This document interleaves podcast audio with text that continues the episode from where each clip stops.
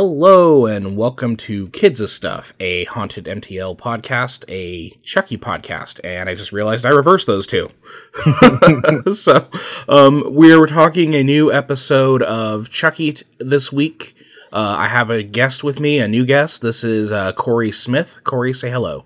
Hi, hello. Okay, so uh, you've caught up with the show. Yes. Um, now, what got you started watching the show? Uh, I actually, you know, weirdly enough, I didn't know it existed at all until uh, I saw you talking about it. Haha! So I am doing a service. So Yeah, Don Mancini, call me, hire me for the show to publicize it. yeah, for sure.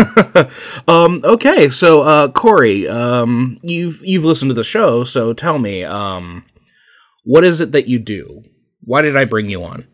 Okay. Um, well, as far as uh, your intentions, I can't speak to what's going on in that big goofy head of yours, but uh, I uh, I am a VFX artist and compositor for a living. I work in film and television, um, in post post production and stuff. Um, and I have been for God, uh, fifteen years now, something like that.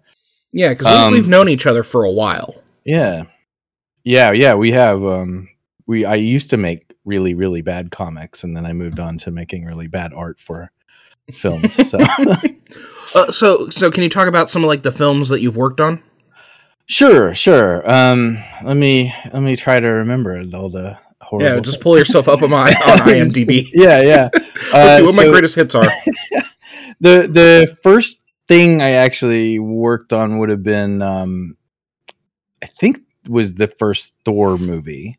Mm. um, but that was back when I was doing like when I first started in the industry, I was doing um 3D, uh, those 3D conversions, right, for stereoscopic 3D stuff. But um, I've always been into film. It was always it was always like I always wanted to be in the film industry in one way or another. My dad uh, was in the film industry. He's the one that like I got my love for horror movies from him, Mhm. and um, he uh, he used to he did camera work on some like real low budget films like uh, there was a movie called born the body organ replacement network did, did like he that. did he ever work with uh, Roger Corman? you know i think he has met roger corman but i don't, I don't think Like everybody in Hollywood has met Roger Corman at Yeah. some point. yeah and bill paxton i know he Hmm. did something R.I.P. filmed like Bill. a chase scene in a bill paxton movie or something like that Oh, uh, so okay, so you were doing uh, 3D on Thor. Is there anything more recent you can talk about? Um, Oh yeah, well I mean, uh, so it's it's all like it's post, and we we always Mhm. we pick up shots from all over the place. But I mean, I've worked on Thor was what in 2011. Uh, I uh, what I the current job that I have is at a place that mostly does stuff for Netflix. Actually, it's it's entirely it, it's partially owned by Netflix. So Oh, well, there you go. We worked on like the Irregulars, Space Force, okay. uh, Avenue Five, Aunty Donna's Big House of Fun. Big old house of fun. I think it's what it was I, I've called. seen that. I, I I haven't seen the show, but I've seen previews, and it looks like a fun sketch comedy thing. hmm And we also worked on. Um, we did a, I think it was a movie called Night Books. Okay. Um, and that was uh like a, that was like a R.L. Stine, Stephen King inspired thing. And Oh, there you um, yeah, we, we work on a lot of stuff. It's the kind of thing uh when, especially when you're working on like, um, compositing. You know, usually a quick turnaround kind of compositing shots. Especially you work on a lot of projects throughout the year, so. Yeah, Yeah. I mean, I imagine you've got like, and considering like how Netflix is producing like 50 billion shows a year, I'm sure you've Yeah. got like a ton of work, stuff you're doing. You know, the most disturbing part about this whole conversation was 2011 was 10 years ago. oh my god, I feel so old now. yeah, yeah. Um, so, all right, so you you know you you work in the industry, which means you're gonna have some fun insight. But let, let's talk about horror for a second. What is your Sure. experience with horror film? Like, not What- not because I know you haven't really like worked on any, but Right. you've watched a bunch of them.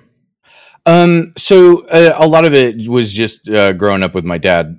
Uh, I just he would always like give me like he like give me a VHS tape and be like, "Here, watch this." I'd be like, "What the hell is this?" You know, and I put it in. It'd be something wild and weird. Um, but uh, he always had a, an interest in horror movies, mostly because of like what aspiring filmmakers have, which is that they're generally a lot cheaper and easier to make than other kinds of film.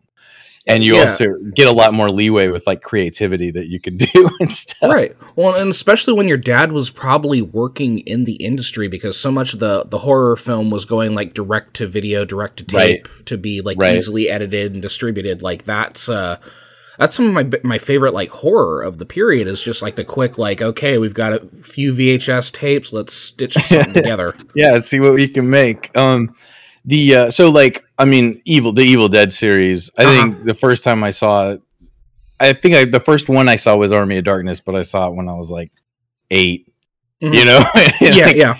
that- but i was i would just like watch them on loop all the time evil dead and and uh poltergeist was a little higher budget but like i Oh, loved yeah. poltergeist and I, I would just i watched movies all day long every day just like i my vhs player was always going in my bedroom Mm-hmm. regardless of what else i was doing and um yeah so it, i love horror I, i've always had a soft spot for horror i watch all of it i Mhm. probably hate more than half of it but i still watch it because i like there's always something you know i'll look for Yeah. little moments to be like oh that was so cool you know like like I'm I'm that way with like all films now. Like it takes a lot for me to hate a movie. I, I've like grown up in that regards. Um, Yeah. You know, when I was in high school, I was a little cynical asshole, but um, but no, it's like any movie now. There's something of value to it. So I'll watch it and go, oh no, no, that's cool. It's like that's maybe not how I would do it, but yeah um, you know, and like okay, so do you have Shudder at all?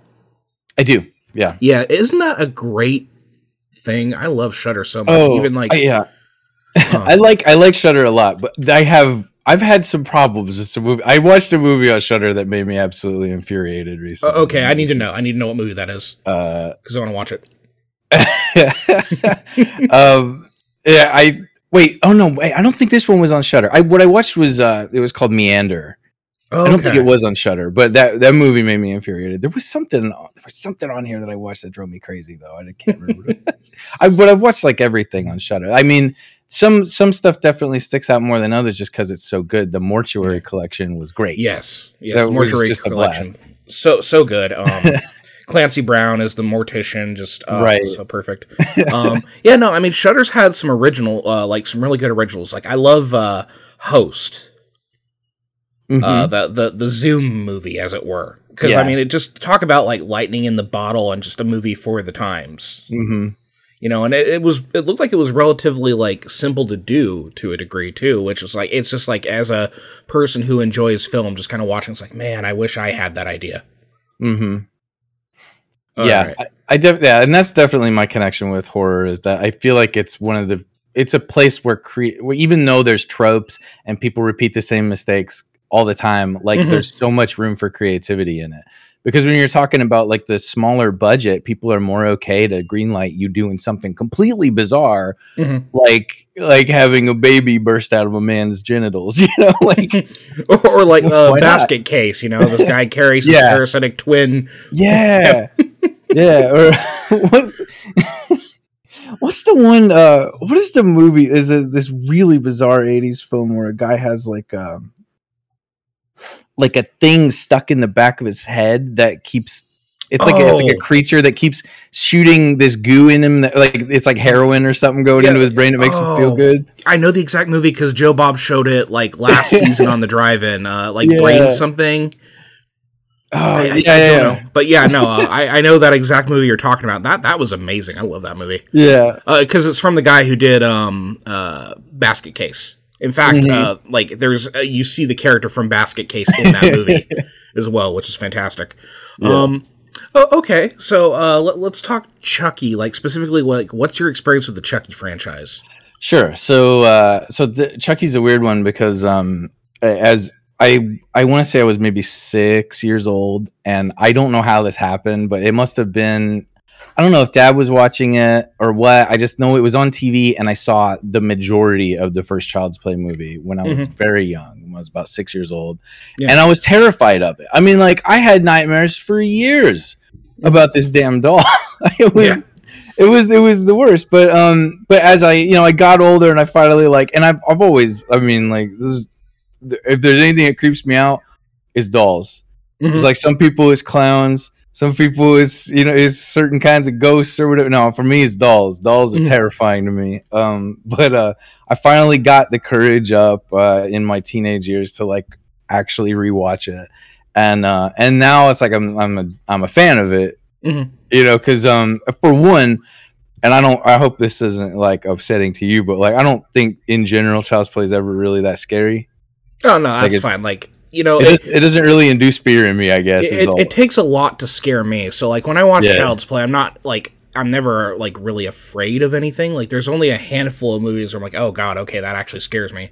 Right, but I also think I, I think something that's kind of maybe not completely unique, but something that is uh, at its core with Child's Play is that even when it's not leaning full tilt into horror comedy, it's never really necessarily trying to be terrifying. Mhm. It's just meant to be a wild ride, you know. like, yeah, I, I can see that.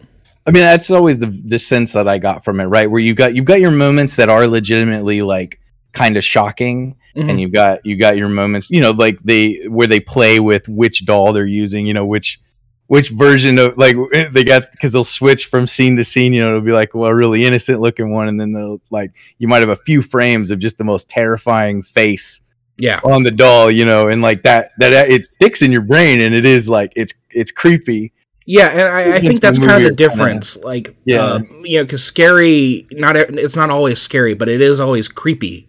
Mm-hmm. Um, like uh, you know, um, one of my favorite moments in the original Child's Play is like the the burned out Chucky doll just kind of walking down the Right. hallway, and you know, and it's Right. like like it's not scary to me, but it is creepy. Like I can imagine like. And I think it's maybe if I was in that situation that was happening to me, it would be scary. But because Yeah. I'm like detached from it, it's creepy to me.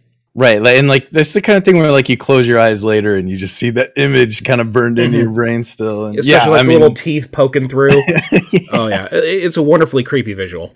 yeah, and um, and it's always something that I've always really liked about the movies is that they they do a good job of kind of like they play with tone, uh, right? They it's generally I feel like the approach is to make the world of the Chucky movies, uh, of Child's Play movies, like more surreal a little bit. Mhm.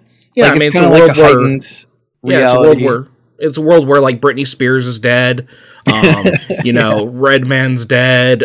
yeah Martha Stewart got executed.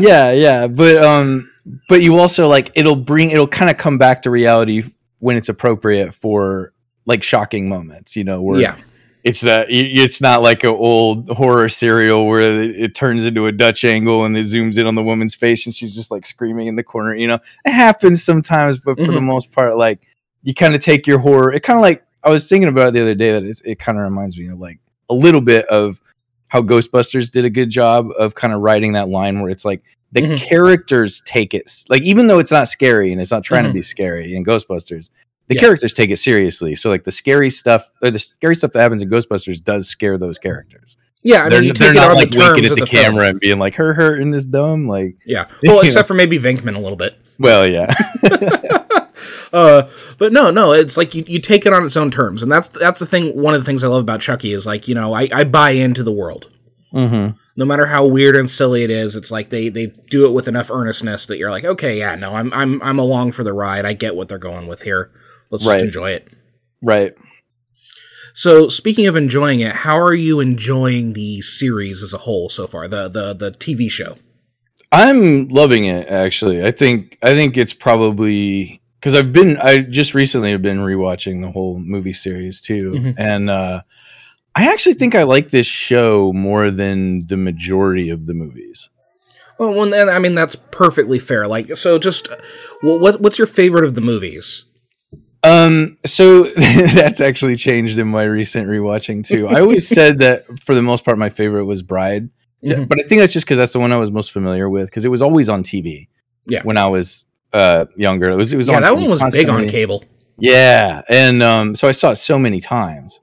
Um, re- rewatching it, it's not like I don't dislike that movie now, but I do feel like because it had that tone shift Mhm. with um, Universal taking it over and everything, it, that movie felt a little bit like it was sort of making fun of the series. You know what I mean? Yeah, it was yeah. it was it was leaning real hard into it being funny, and it is funny. Um, but it it it kind of was uh, so- a little something of the magic. I think was maybe lost for a bit, Yeah. and um and but that it's first movie is definitely my favorite. I mean, it's just Mm. such a weird idea. It's executed with a level of artistry that like the places where it's poorly done is in almost entirely due to budget. Yeah. It's it's uh it's a weird script. I don't know who said yes, I want to do this, you know, or why anybody was down for it because it's it's so strange, especially because like the whole concept is weird from the get go because you Yeah. you have your your horror setup where oh killer doll all right that could be scary but you kind of undermine it right in the beginning of the movie by having this weird bedraggled serial killer guy that you're that just kind of looks homeless running Uh-huh. into a, a toy store and then you're just like oh this is just some asshole like you know so Hmm. like it almost undermines the scariness of it but at the same time it changes it into something that you're like i've never seen anything like this before this is this is weird Well, You know? I, I, I could see how you could argue that it kind of undermines things a little bit, but I also think it kind of like develops things a little bit because, you know, we have this idea of like d- developing a fear of strangers and children. So what Right. happens if your child's toy is literally the worst person? Like i- he's uh, the, the person is the poster child for like stranger danger. You know what I mean? yeah yeah you know um and you know the the original intent with the movie like in the first draft it wasn't supposed to be like a serial killer in the body of the doll. It was uh the doll was a manifestation of andy's rage.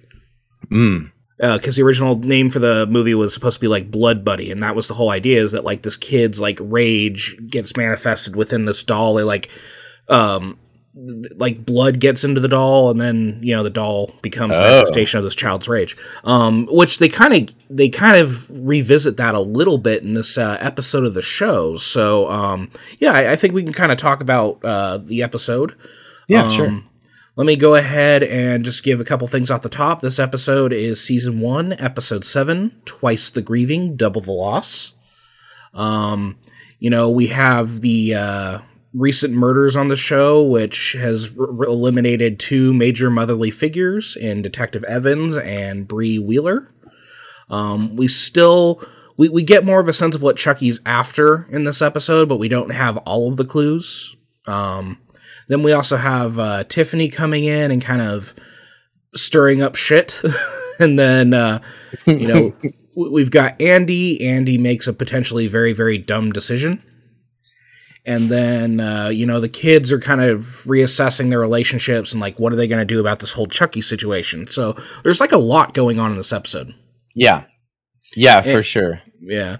And then uh, I do want to mention uh, this is Samir Rehem's second episode he's directed so far, I believe.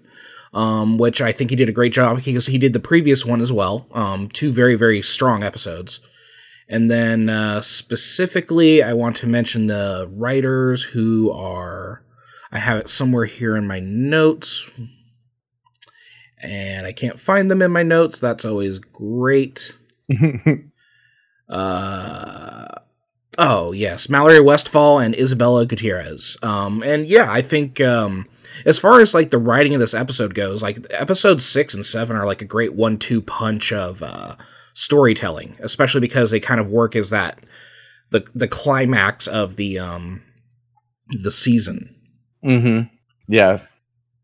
So yeah, specifically like you know, uh, I I had mentioned in the last episode when I was talking with Phil Gibson, you know, that this is like if this were an eight hour Chucky movie, we're in like the last act, and like this is definitely kind of continuing that whole uh, that, that that whole structure because this is where everything's like falling apart and like you know um just just so good though. Like I I Yeah. really appreciate like this one two punch of content here.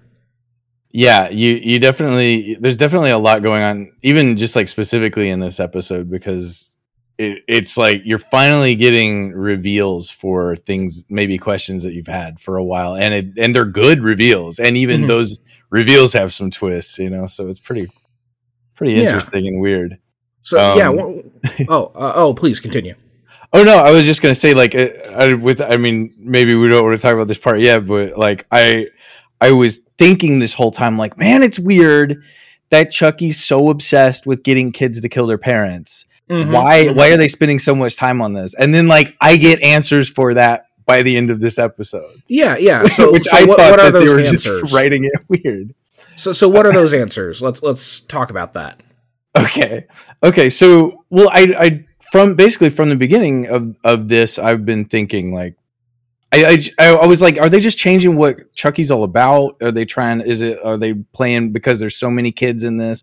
Are they playing with like, uh, the corruption of innocence? Mm-hmm. Like, are they just really leaning hard into that theme? But I'm like, also the other thing is like every every iteration of Chucky I've ever seen, he has fairly specific goals. He's a, I mean, he's a lunatic. He gets Mhm. distracted by killing people. all the time. You know, it's like he wants to, he wants to get his soul into Andy, but he's also, oh, I'll just kill this person while I'm at it. You know, but Yeah, I'll um, kill the babysitter. yeah, but uh, but he does have specific goals, and like up until this, I would say this episode, we really didn't understand what he was doing right.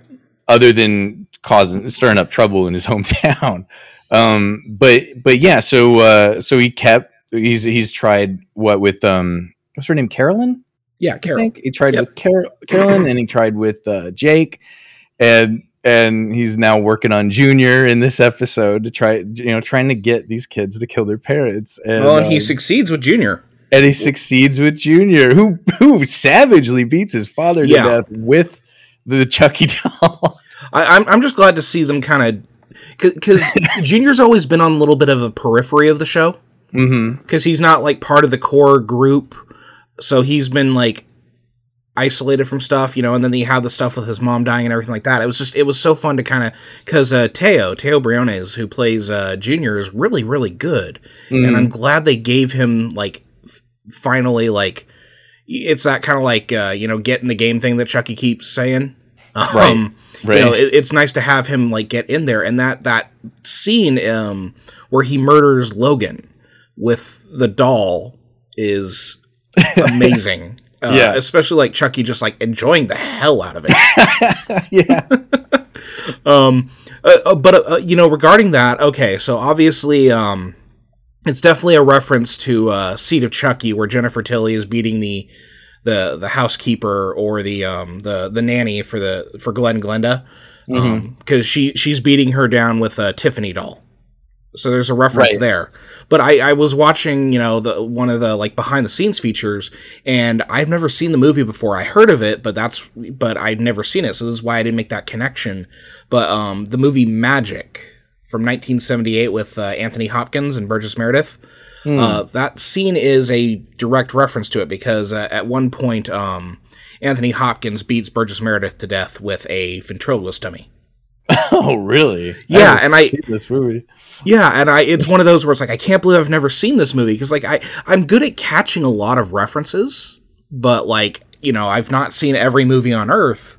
Um, but that's one of the things that it's one of the things I appreciate about the show is just like how Don Mancini's just like okay I'm going to whip out this Brian De, De Palma reference or you know here's a, here's a reference to an Anthony Hopkins movie where he beats a dude with a dummy.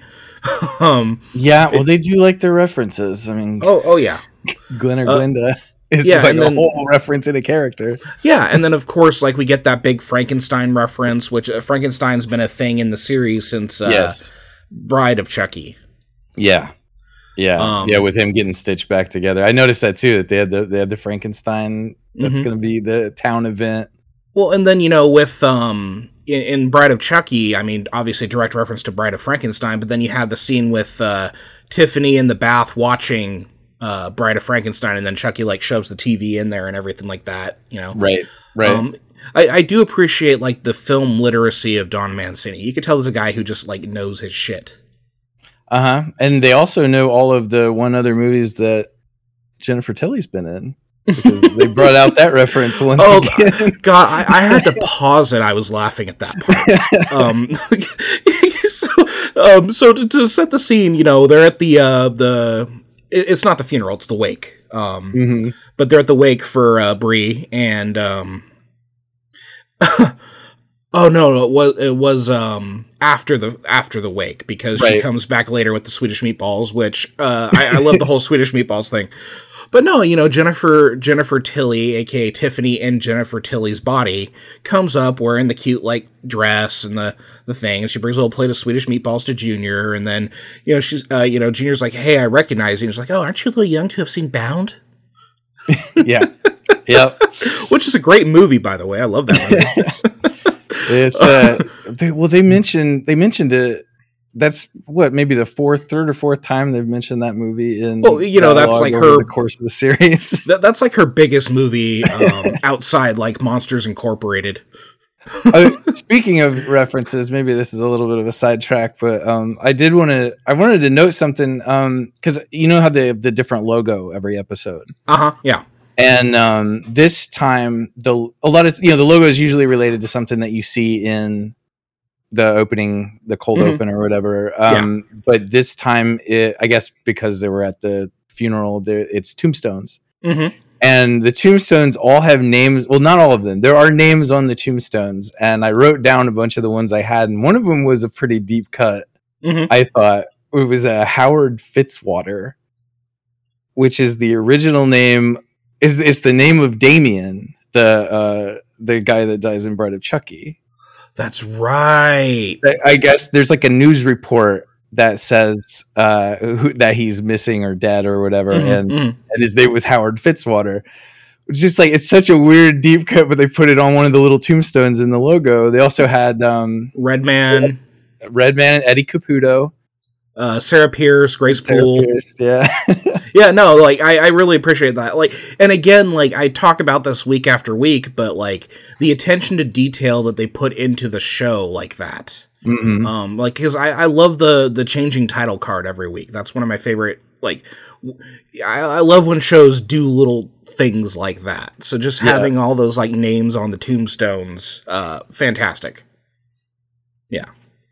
Yeah. I thought I thought that was really cute, and yeah, the uh, the Swedish meatballs, which is like a throwaway line in of Chucky. It's like a joke because you're like, how is she cook? Because they're in that RV that they stole. Mm-hmm.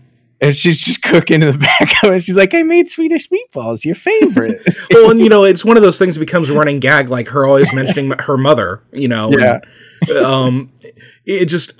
Oh, and yeah, I did want to bring up one more thing with the whole Jennifer Tilly and Teo scene, um, where where she like touches his face, but it's like the most awkward, forced thing ever. It is like the funniest thing because you know sometimes when I'm watching something with my wife, you know, um, just to mess with her, I'll just kind of like reach my hand over to her face and just kind of like rub my hand down her face in like the most awkward way possible. yeah. like I have affection for you, but um, you know, Yeah, it just it's it's a cool. wonderful, ridiculous like moment, and it's like, like. Because the the implication is that like she's just trying to to fuck with this whole thing. She doesn't like really have a plan to it. Well, that's that's kind of what I've been wondering about her because, and I feel like you're maybe you probably know more about it because you're there's the one movie that you're like way more familiar with, which is Cult of Chucky, Mm. which is a hard watch for me. So And See, I, love that's in my top three. yeah, yeah. No, I know. but um but what I was going to say is uh like I'm a little unclear as to the alliance between uh Tiff and Chucky right now. Like like how strong it is cuz they kind of go back and forth sometimes she's working against him, sometimes she's working with him. I know it at the end of Curse of Chucky she's mailing him to people hmm um or or, or Well, I versions mean, of him. they're, they're playing out the relationship as we saw it in Bride of Chucky because, like, uh, number one, like their relationship has never been good. Like Right. they've always been kind of going back and forth. They have their moments, but um, you know, like the the movie starts with her taking the Chucky doll and imprisoning it in a, a makeshift prison. You know what I mean? Um, Right. You know, and they go kind of back and forth. The whole scene with the RV where, like, you know, it's like um, Chucky's like, "Hey, you know, those dishes are piling up." Right. Um, you know, so like their their relationship definitely goes back and forth. Like you could tell they they care for each other in the weird, fucked up serial killer way. Um, because we see that in the flashbacks too, but also like Chucky is easily distracted by things. Tiffany's like a romantic in a very odd way. Right, right. But but now see it seems like we're seeing her actively aiding him cuz I mean like she's she's the turning point that makes Junior that puts Junior over the edge Mhm. to to uh kill Logan. Right? Yeah. Like that like it be her presence showing up and delivering meatballs, dropping weird little obvious, you know, like uh Mhm. like oh, you know, we don't know each other very well yet. It, you Yeah. know, like stuff like that and you're like, "Oh, well she's it seems like she's a really big part of this plan." Yeah, but also you get the sense that like she's just kind of doing what she does.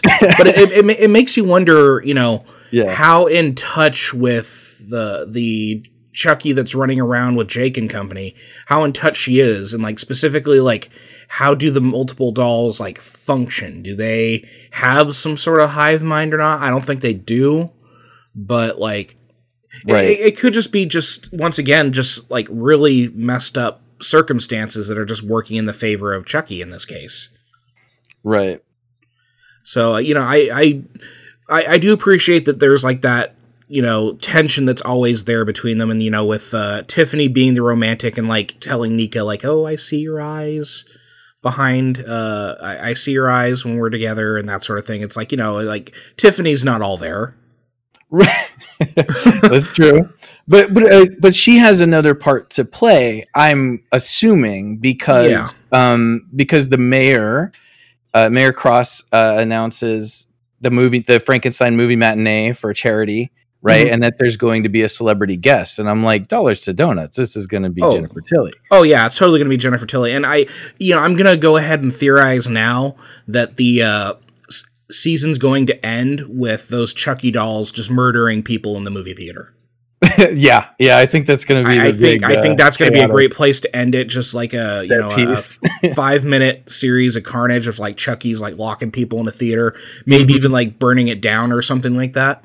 Um, Yeah.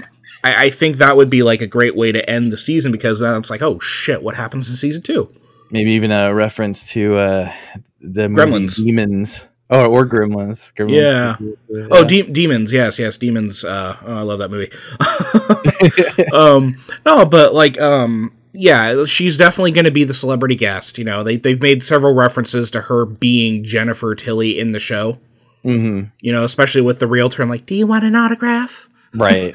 Right. Um, so yeah, I, I think we're gonna get that. Um, Jennifer Tilly is obviously the guest for the show, but I, I I think that's great. I just love the fact that it's like Tiffany loves Jennifer Tilly, and it's like I want to be Jennifer Tilly, and now she is. hmm This is fantastic. And presumably she's she's doing pretty well. She's no longer fighting Julia Roberts for roles. So. I wonder if she got the role of the Virgin Mary. Um, but no, like, um, like there's there's so much going on in this episode. So let, let, us talk about the kids. Um, yes. specifically like the way that their their relationship like they're obviously feeling like super defeated at the end of like episode six like this is like the worst this is them at their lowest right now i think Right. Um you know and then like like um how, how have you been on the jake and devon relationship? Because i've i've loved it. I've i've loved seeing them get together. I still have like issues with it like for specifically um you know devon recorded jake without his consent and i find that very problematic. Um but no like jake and devon are like so cute together. So it, it made me sad to see that like oh no they're they're splitting up just a little bit yeah. Well, I, I like their relationship, and I would say I'm fairly invested in it. Though it's I, I, I get a, I was a little off put by the fact that we spend so much time talking about it, considering Devon just lost his mom. yeah You know what I mean? Like it's it's kind of weird that he's like he seems so focused on on this on like because it seems like first of all he's pushing he's pushing uh Jake away Mhm. Presumably to keep him safe so he can go do detective stuff. well you know I- i, I think i think that's like a, a switch in the episode because i think at first like Yeah. he's still grappling with the loss of his mother who i think her her first name is christine i think it's christine evans um, Okay. but like eh, you know eh, you know he's he's obviously like hurt and everything like that this is probably like a couple of days later you know so he's not like still actively like crying but Right. like it- he he's definitely hurt by this and that's what causes him to kind of like push Jake away but it's not until he kind of like is going through his stuff that he he decides he's going to go ahead and check out the the Charles Lee Ray residence Right, right. Well, I, I guess I only I only assumed that maybe that was part of it beforehand, just because we still we're like constantly reinforcing the fact that he loves old detective noir movies, yeah and you know, and he's got his podcast about like solving mysteries and stuff, or you know, the interesting history of Mhm. the of his, the place that he lives in. So it's uh, I don't know. I just I was a little bit feeling like maybe there's some thread there, but yeah, I know what you mean. It does. It is kind of set up like like he's just actually pushing him away, and then he has a turn and makes a decision to go. yeah he, he kind of puts something together and he's like I, i'm gonna i'm gonna check this out but you know I- I think like because his because of his interest in like true crime and everything like that, like I totally see that like that's probably always kind of in the back of his mind to a degree, like maybe Right. even subconsciously. But no, I, I think they did a pretty good job of establishing that like this is a kid in grief, you know, and then ain't- sometimes when in grief we push people away instead of bringing them to us. For sure. Um, you know, so that whole thing with uh, Jake, and you know, it might even be a little bit of subconscious anger at Jake too. Um, Mm. You know, because again, like none of this would have happened if Jake hadn't picked up that doll. Right, right. And when he sees and he sees Junior being a being really angry at Jake, and he's like, "Okay, well, I'm not gonna have that reaction, but Mm-hmm. still got some mixed feelings here." I could see that. Yeah, Yeah, and then you know, um, the the other thing is like um, the, the show is kind of evoking that image of the like kids running away, especially you know you know uh, queer kids running away because that's Mhm. unfortunately a reality for a lot of kids. Is um, you know like uh, I, I teach uh, English and we did a unit on like drag, right? Um, and we talked about uh, I, I had them watch like Paris is Burning, and the you know one of the one of the performers, I think it was Venus. Uh, she talks about how she um, ran away from home at like 14 um, and it's just for for a lot of queer kids you know um, you know thankfully for in the case of jake and devon it wasn't because they- they aren't running away because they um are being rejected for being queer it's more that like they're running away because they have this killer doll situation but um right. but but it still evokes that um like Yeah. trauma that a lot of queer kids go through which i thought was very interesting it's like the same melody just in a different key Yeah, yeah. Well, definitely Jake. Like, while he, uh, I would say he handles it differently from Andy Barclay. Like, he, Mhm. he's facing a lot of the same stuff where it's like, it's like people don't really want to accept what you're saying. You know what what you say you're going through. Nobody really understands it or can sympathize with it. You just kind of have to deal with the shit on your own. well and then that's the thing the difference the main the major difference between jake and andy is that like jake has more agency because he's older Right. you know andy andy is like if if you compare the situations between the two characters i feel like andy still had the situation a little worse because like what agency does he have he's a child he can't do anything like society won't let him do anything whereas jake you know jake is at least old enough to go running off on his own if he has to right. so it, it's it's a different scenario. So I do appreciate that there's kind of a mirror between them, but also like, um, Jake is a little more equipped, and I think we see that with adult Andy as well. Because you know, I get the sense that Andy completely has been stunted, like emotionally. by Right. everything he's gone through. So, you know, like Jake at least is going to be able to form some semblance of life after Chucky, uh, provided he survives. Andy never will. Yeah, that's that's been off the table for a while for Andy. Yeah, like because they, you know, the little bits we've gotten with adult Andy have been a lot of fun, and like this is the most time we've spent with him now since um, Cult of Chucky. You know, because he had his scenes in Cult of Chucky, but like now we're spending a lot of time with Andy, and you know, it's great that they brought back um, uh, Kyle. Um, and, and again, it's also like that idea of the development because Kyle was able to form some sort of life because she was older when she dealt with Chucky right. we see that she's married and everything like that but like again andy just because of him being that little kid he was never able to kind of grow up and over this thing Yeah, and you also get the sense that Kyle's only really in this for Andy, like Yeah. in in the show, right? Like she's Mhm. she's following him around on a cross country trip to eliminate all the Chucky dolls, and she knows it needs to be done. But there's not they don't spend a lot of time together. We don't get a lot of screen time with the two of them, so but maybe we maybe I'm just reading into it. But I kind of just have this feeling like she's there for him, not necessarily for the mission. well and i think i think we do get a good uh, uh like sign of like what their relationship is like the fact that like uh, after the end of cult of chucky like he calls andy calls her in to take care of like the the severed chucky head that she did not know about and she makes a very good uh, point of like you know you're you're keeping the head of chucky in your you, you you kept it in a safe in your house. It's like, well, you know, I learned it in the military school, which I, I appreciate how unhinged Andy is. Um, really. Um, so so um, his acting isn't the best. I'll I'll be honest there. Um, his acting's a little flat, but I also wonder if it's maybe that's kind of playing into like the the Andy character a little bit as being um stunted. You know what I mean? Just a little off. Yeah. Yeah. Maybe. Maybe. Yeah. I, I I was getting that vibe too, though. That it's more just like kind of a weak performance. But they've, you know, I appreciate that they're sticking with this actor and not yeah, just you know, replacing him. and I, I still love the character so much, and just makes me happy to see Right. him back. You know, um, I'm still. I'm- I'm, mad that he left Kyle at the gas station, though. I mean, yeah, no, that like that's the that's the dumbest thing Andy's ever done at this point. Um, because you know, I, I talk about they've like been traveling 2. together. How long? How long have they been traveling together? And Yeah, and just strands are in another state. dolls. And now Yeah. it's just like there's one. As far as he knows, he's just going to take care of one more doll, and he's like, "Ah, bye." yeah. Um, you know, and he's not the best at these situations because you had that scene in the sixth episode where they're doing the whole like scheme of like, oh, we're census takers, and he just cannot commit to the act. Yeah, he's, he's twitchy and just kind of like staring around looking for the dolls. Like, do you have any dolls? Have there been any fires? um, but no, I, I just I absolutely love that, and like it just makes me so happy to see Andy back as a character, and I, I hope. I, I hope he doesn't get killed off um, right away. Like eventually, like Chucky killing Andy seems like it's going to be the direction they're going to go. I just hope it doesn't happen yet.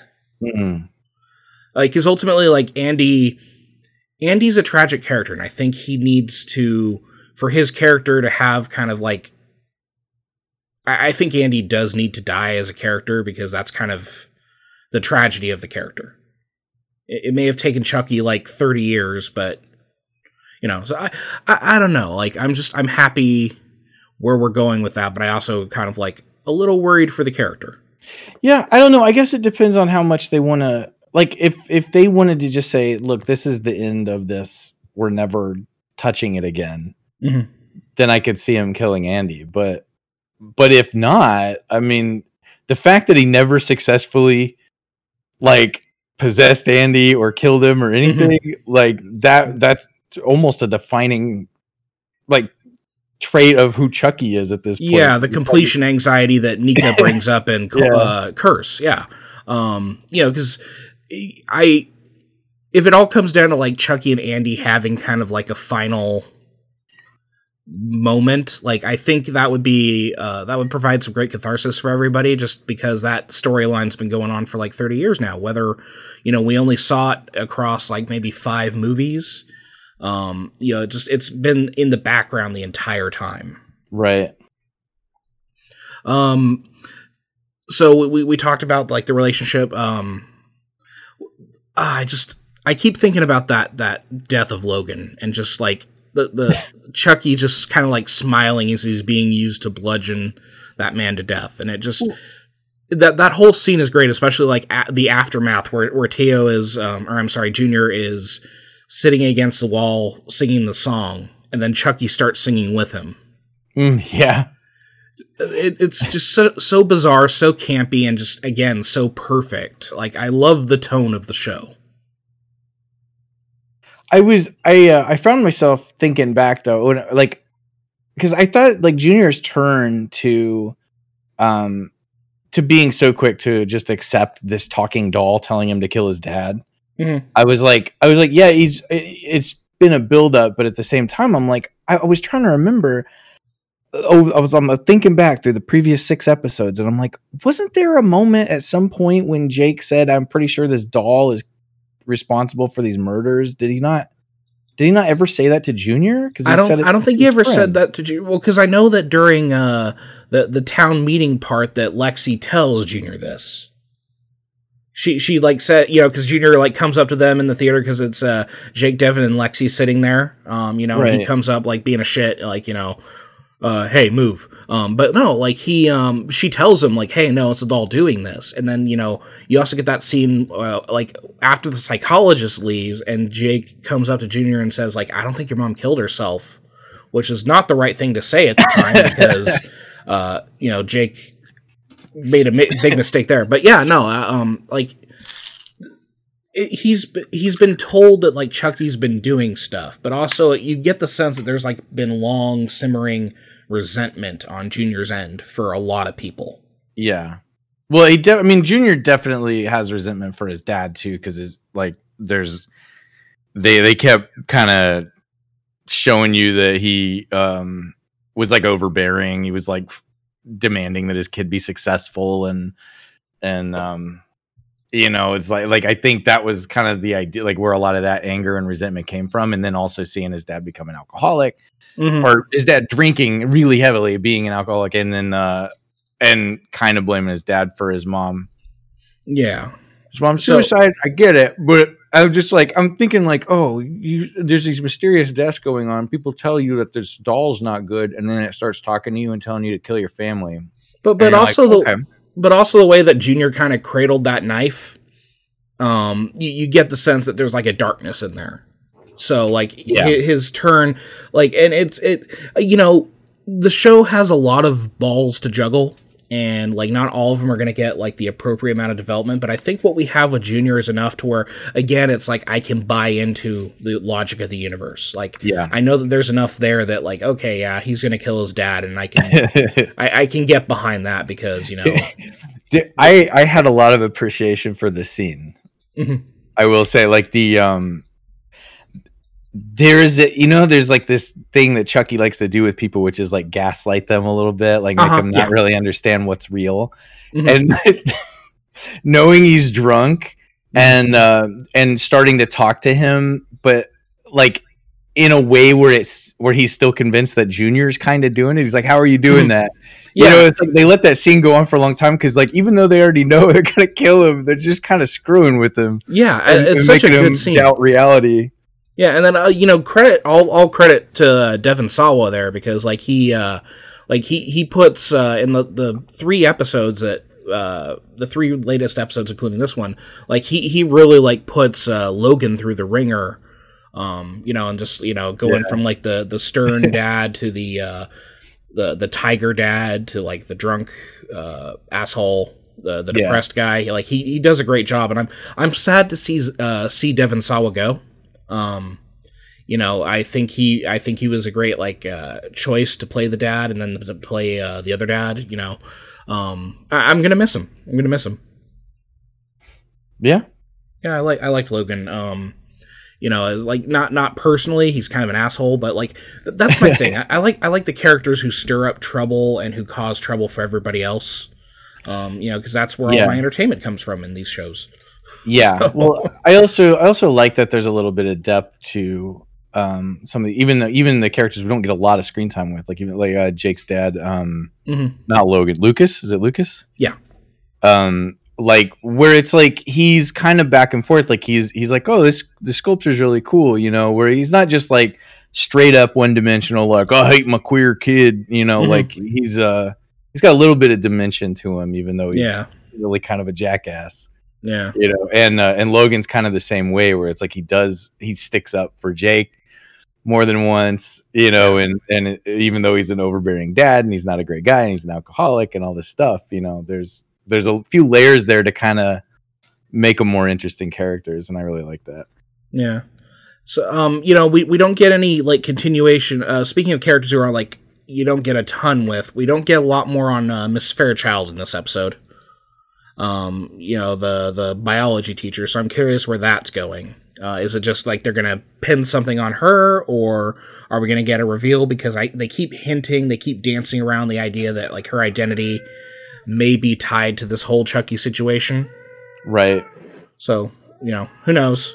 Yeah. Um, there's there's so much going on. Like we could talk about any number of things, but like I, I just want to see if there's anything in in particular you want to hit because uh, you know, Um, I, I, I like to hear your thoughts on these things.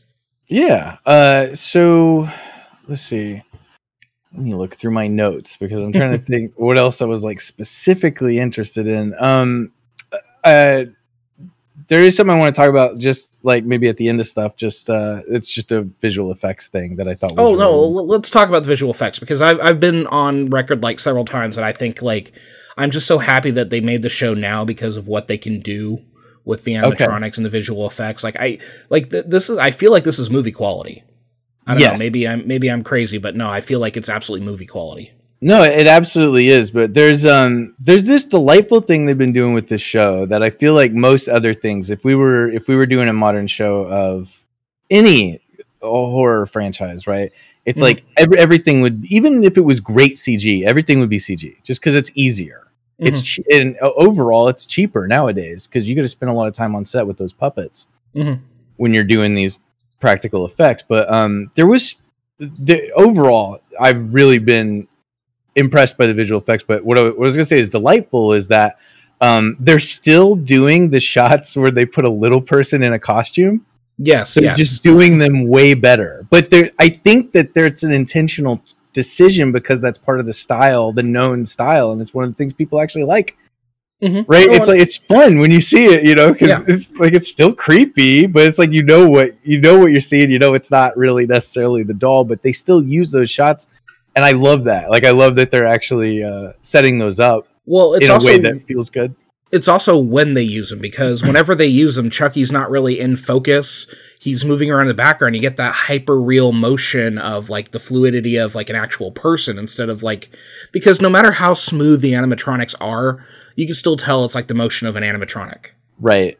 But like when you have um like the scene uh you know uh in one of the episodes where Junior's looking around and then the background you see like the Chucky doll like run up the stairs and it's Right. clearly a kid in a, a Chucky costume. Right. It, it's it's so effectively creepy because like the the smoothness of the motion is just so unnatural. yeah. Yeah. So So I, I'm with you on that. so there's this shot um, with Junior. Uh, It's at I, I noted it down. It's at 17 minutes and 17 seconds. Mhm. Um, it's uh, Junior and his. It's it's so the shot. What, what the shot is, is it, it goes into Junior's bedroom and you see uh, Chucky getting down. He was looking out the window and he's getting down from Junior's desk. Mhm. And um, and as he's getting down, the camera's moving and it's fluid the whole time, and the camera's pushing into the room, and then it turns uh, to the left. Yeah, like it kind of.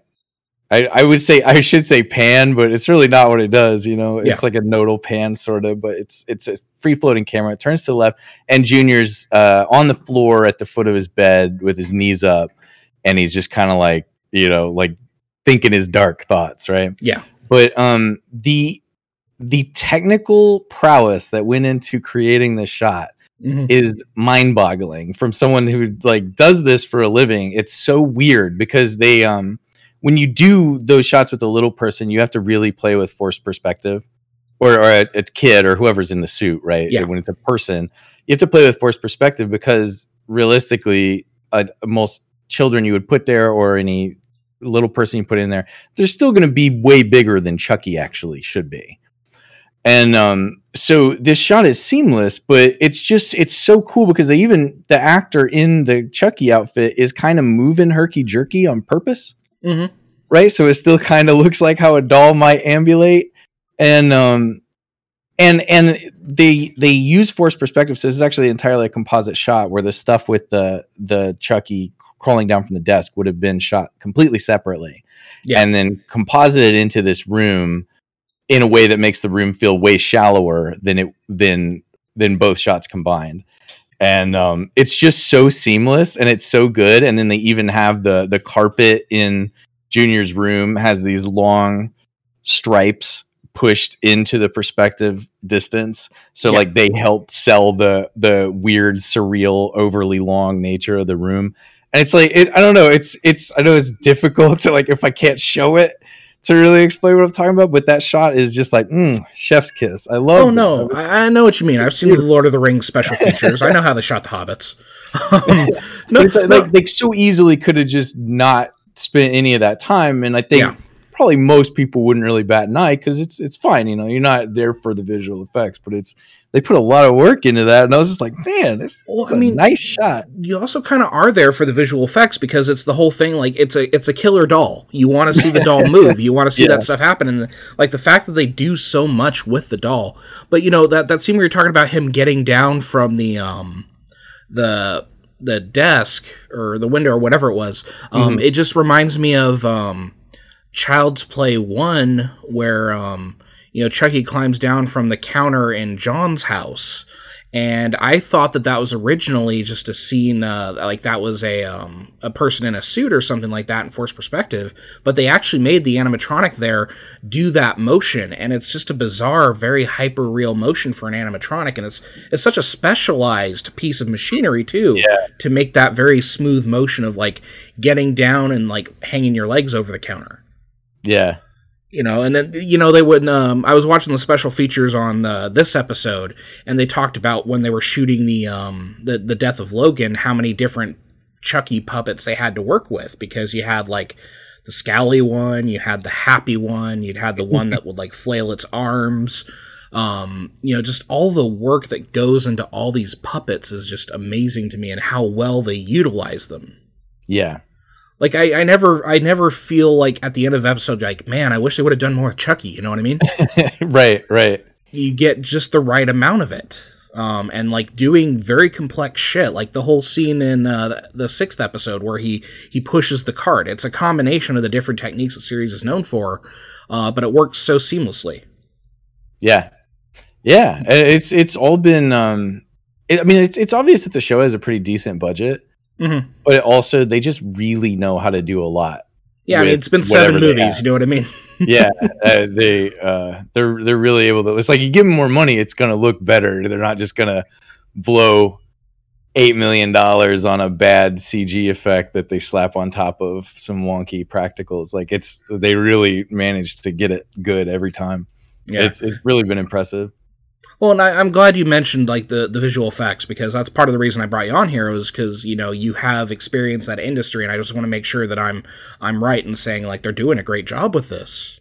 Well, yeah, yeah, for sure. Well, a lot of times where you see stuff like this suffer is uh, bad comps, which I, I do comp work, but but um, you know, where, where you have stuff, uh, you have your CG elements or you have your separate elements that you're then bringing into the shot, and then um, especially with TV stuff, you get you get pressed for time, and you don't get that time to really sit there and spend the extra time making sure the colors match and stuff. Your black levels are appropriate and all that stuff. And it all sounds like I mean, you would think a computer could just like do that, but you're really going by hand and like making it look nice and doing version after version and uh, Yeah, and um it's it's really been consistent like i don't i'm sure there's been some comps that are a little wonky especially people Yeah. driving you always see it you know outside the car windows and stuff you're like this looks they're not moving the right direction you know that, that Yeah. stuff always happens i'm sure there there are some shots if we sat long enough and looked for mistakes but i mean it has been really consistently good yeah. I, I would And- love to just see like production notes about like you know what the schedule is for all this stuff. Like like take one shot and just give us all the detail and like how that shot is put together, how long it took, how much Mhm. planning went into it, how much time it took to fucking render the the screen. Yeah, for any yeah. CGI. You know, I, I would love to see stuff like that. And I um I appreciate that they're kind of giving us that kind of like behind the scenes look, but you know, it just makes me want more. yeah yeah it really it really would be cool to see more uh featurettes on that stuff i, I don't i don't feel like it's it's kind of less common to do featurettes on um on specifically visual effects stuff. Like practical effects they'll do it all day long. They'll talk about the puppets. Mhm. they'll talk about you know all the animatronics and everything. But um, with visual effects studios are weird and they don't want to reveal their see they, they don't want to tell you they made some poor artist spend you know work a 90 hour work week trying to make this one model flex in the right place you know? So just have kinda- you have you had a 90 hour work week? oh yeah. Yeah i definitely have. I, Yeah, I imagine. I don't I don't hit it too much anymore. Ever since most of VFX moved to Canada, they're a Yeah. little more strict about how much you can overwork your employees. Yeah, exactly. But um but uh yeah, I've definitely had had I think I had a 93 hour work week uh, more than once in uh, Mhm. when I was in LA. Oh man. um so uh was there anything else that you wanted to uh bring up before we start kind of wrapping up here? Um, let's see. I've got little notes. I just little stuff. I appreciate that Kyle still smokes. It's funny. Yeah, yeah. like they made a whole just a little cigarette gag just to remind you that she's a smoker. Oh, and then Andy just like, you know, it, uh Says those things will kill you. yeah. yeah. Yeah, just it's it's very funny, you know. It's like, you know, they're going off to kill a killer serial killer doll, but it's like, you know, those cigarettes are going to kill you. Right. Which, you know, um Chucky hasn't killed anybody with a cigarette yet. So Um, I, I, it'd be great if like there's a scene where like there's oil somewhere and then he just like lights up, takes a drag, and then like throws a cigarette. just like the most cliche thing possible. But like I'd love to see that doll do that because then they Yeah. could build a doll that does the whole smoking action. um, d- oh, going back to the uh, kind of unsure relationship between Chucky and Tiffany, Mhm. even though it seems like she's a part of his plan, it seems like that to me anyway. Uh, they made a point to show us a scene where they moved into the house and were like, are they were fighting over the fact that Charles killed somebody without her. Yeah, you, you always like- get that tension with them. yeah, Um, like they, but they like it was like a specific scene. Like they, that was the whole scene. That's pretty much all that happens. But they they wanted us to see that. So Yeah, and then of course Fiona was Dourif week to week being just absolutely fantastic. She is like so good in this show. yeah, Like Yeah, because uh, you know I I've, I've uh like like okay I'll totally admit like I have a thing for Fiona Dourif. Um, like ever ever since like I saw her in uh, Dirk Gently's Holistic Detective Agency where she's just playing this crazy person. Um, like I, I don't know, there's just something about Fiona. She's just she's so goddamn good. she You is know, good. so yeah. yeah. uh, you know, and then her getting to play like Chucky pretending to be Nica, which is like wow. Like, and the great thing is you can tell you you watch the performance and you can tell okay it's Chucky pretending to be Nica, but it, it's just like you, you have to kind of pay attention to it, but it's it's like that good. Yeah, she she is she's definitely great in every scene that she's been in in this, but th- it's really been pretty sparing how much they're using her. So Well, and I, I kind of appreciate that because we're getting like the the older cast, but they're not overdoing it. They're not taking Right. over the show. They're just kind of enhancing it in a, in a fun little way. Um I'm not sure what the significance of the scene was, but I liked the little scene with Lexy and Caroline pulling the heads off of all the Caroline's dolls. Oh, like them laugh. bonding, yeah. Yeah. you, would expect you would have expected Caroline based on like previous behavior to like freak out when the doll head pops off, but but does that also mean that there's like maybe a darkness to Caroline as well? Because these are like human figures being dismembered. I don't know. I think it might have just been. I think maybe it was just saying Caroline is over the whole Chucky thing, and she's she's kind of no longer in danger of being influenced by it. No, no, sir, you don't understand. I have a degree in literature. I have to overanalyze everything. okay. It's not just that the curtains are blue; the curtains reflect the state of the author at the time he wrote the scene. So, right. Sorry, sorry. no, no, no, it's cool. It's cool. Um, step on your literary analysis. no, no, just it, it. But what I like is that we can maybe even like look at that as yeah, maybe she is uh, showing the darkness, maybe uh, uh, Lexy's not recognizing that or something like that. It's because they've because of the writing, you can do that. They've they've done a good job of kind of like seeding all these little ambiguities and all these little character developments where it's like, oh, you know, it could mean something else. And then if they play off on that, all the better. If they don't, it's like, well, okay, then it was just a little bit of color, but it, you know, it, it enriched everything. right. So, Um. Let's see what else. Uh, oh, and then uh, w- we didn't actually say what the thing was with the um after after Junior kills uh Logan. Mhm. It it appears that that that was like the magic juice needed to wake up right, and that, and that's kind of twenty thousand Chucky dolls. Right, and that's kind of evoking the uh, the whole blood buddy thing that I had mentioned earlier, um, where it was like the rage of the child. So maybe Chucky has discovered some sort of new voodoo ritual mm-hmm. that requires the corruption of the innocent. Mm-hmm. That might be that might be a thing. But then again, it gets into kind of all sorts of like, um, a, um, Orientalism thoughts on voodoo and that sort of thing. Like the the I eventually I'm gonna have to do an episode on exploring like how Chucky treats voodoo versus what actual voodoo is, um, because they're very very different things. Um, I I took a uh, class on like witchcraft and that sort of thing. Uh, we talked about voodoo and everything like that, and it, it was absolutely fascinating. We read some really cool stuff, and like it always made me interested in it. But there's definitely like a kind of Orientalism in Chucky that I still kind of find problematic.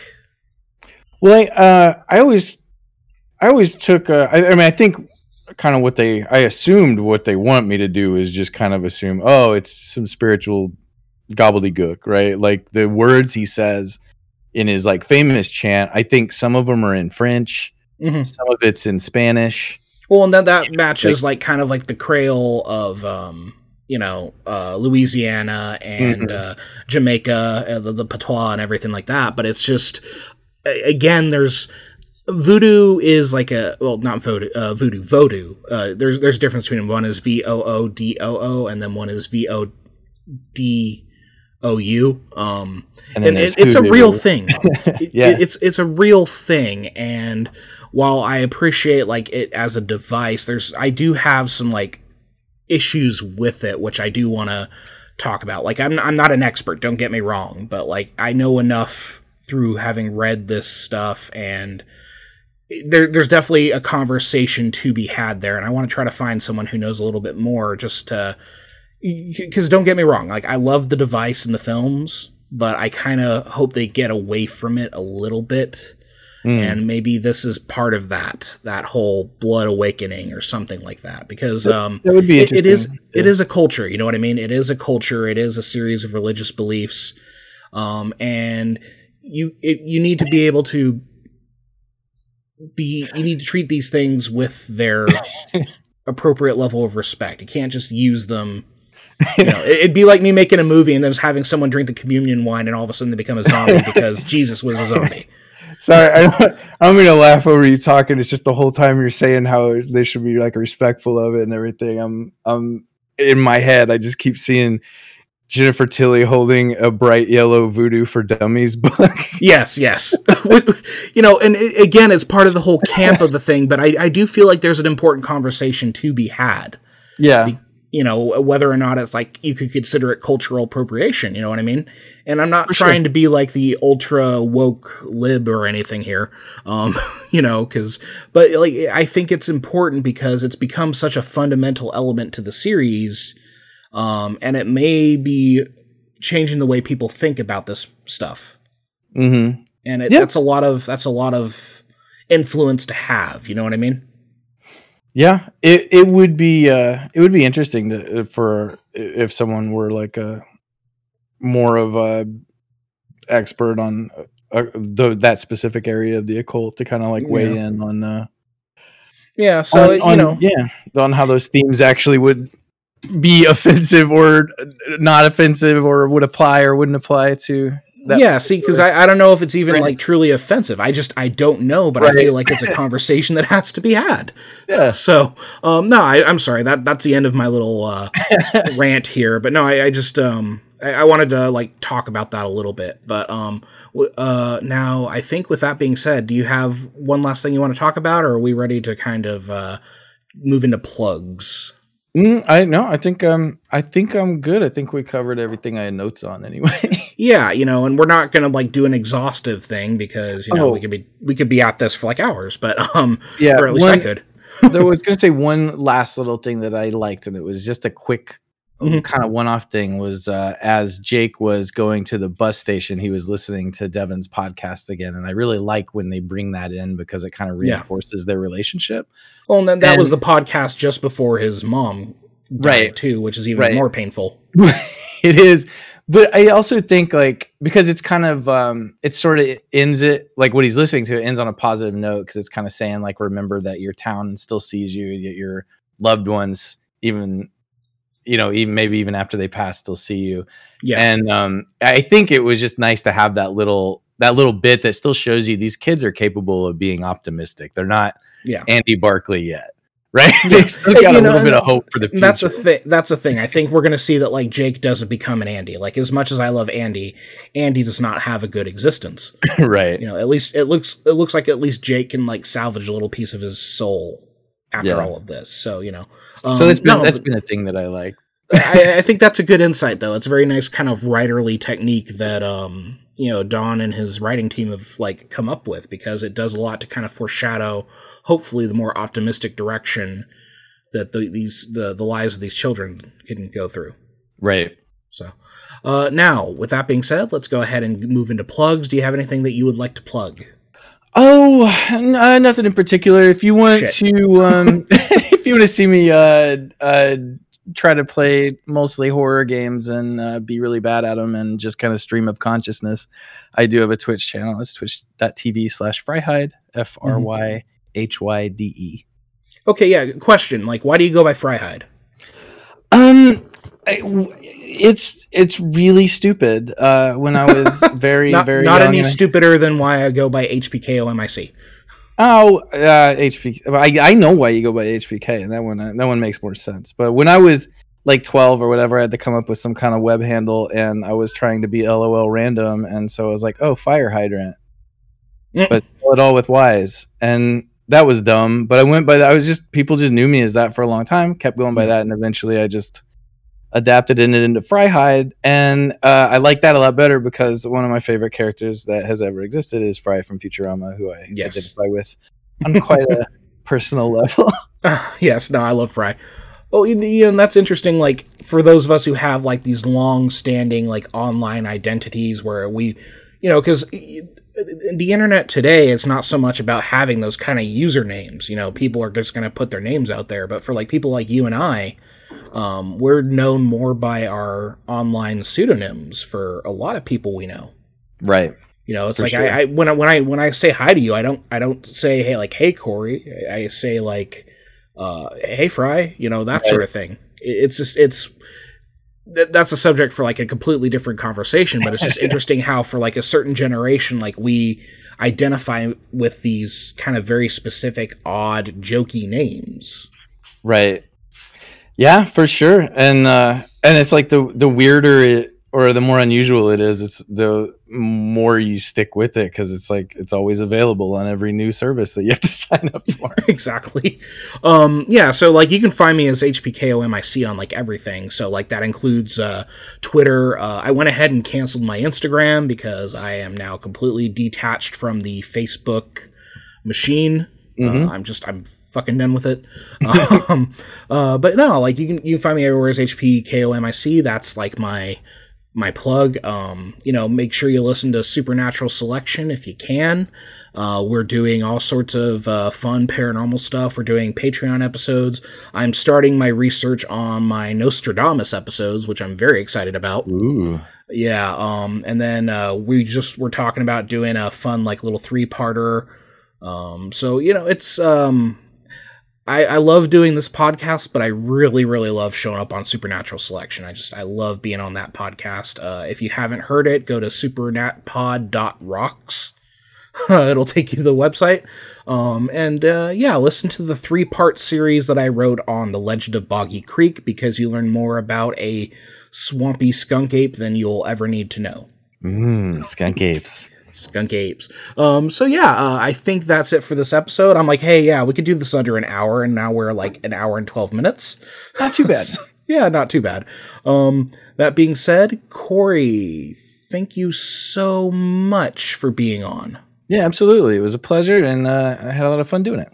Yeah, and then maybe I'll have you on for the Cult of Chucky episode, so that way we can get some real uh, tension going on here. Oh yeah, um, yeah. I'll, I'll I'll rewatch it and yeah, it, it's one of my favorites, so it'll be interesting to like hear what your thoughts on it are. So, okay, uh, okay so I, I think that's it. Again, thank you for uh, showing up. Uh, thanks to the audience for listening. Uh, and with that, we're gonna close out. So uh, keep it creepy. keep it creepy.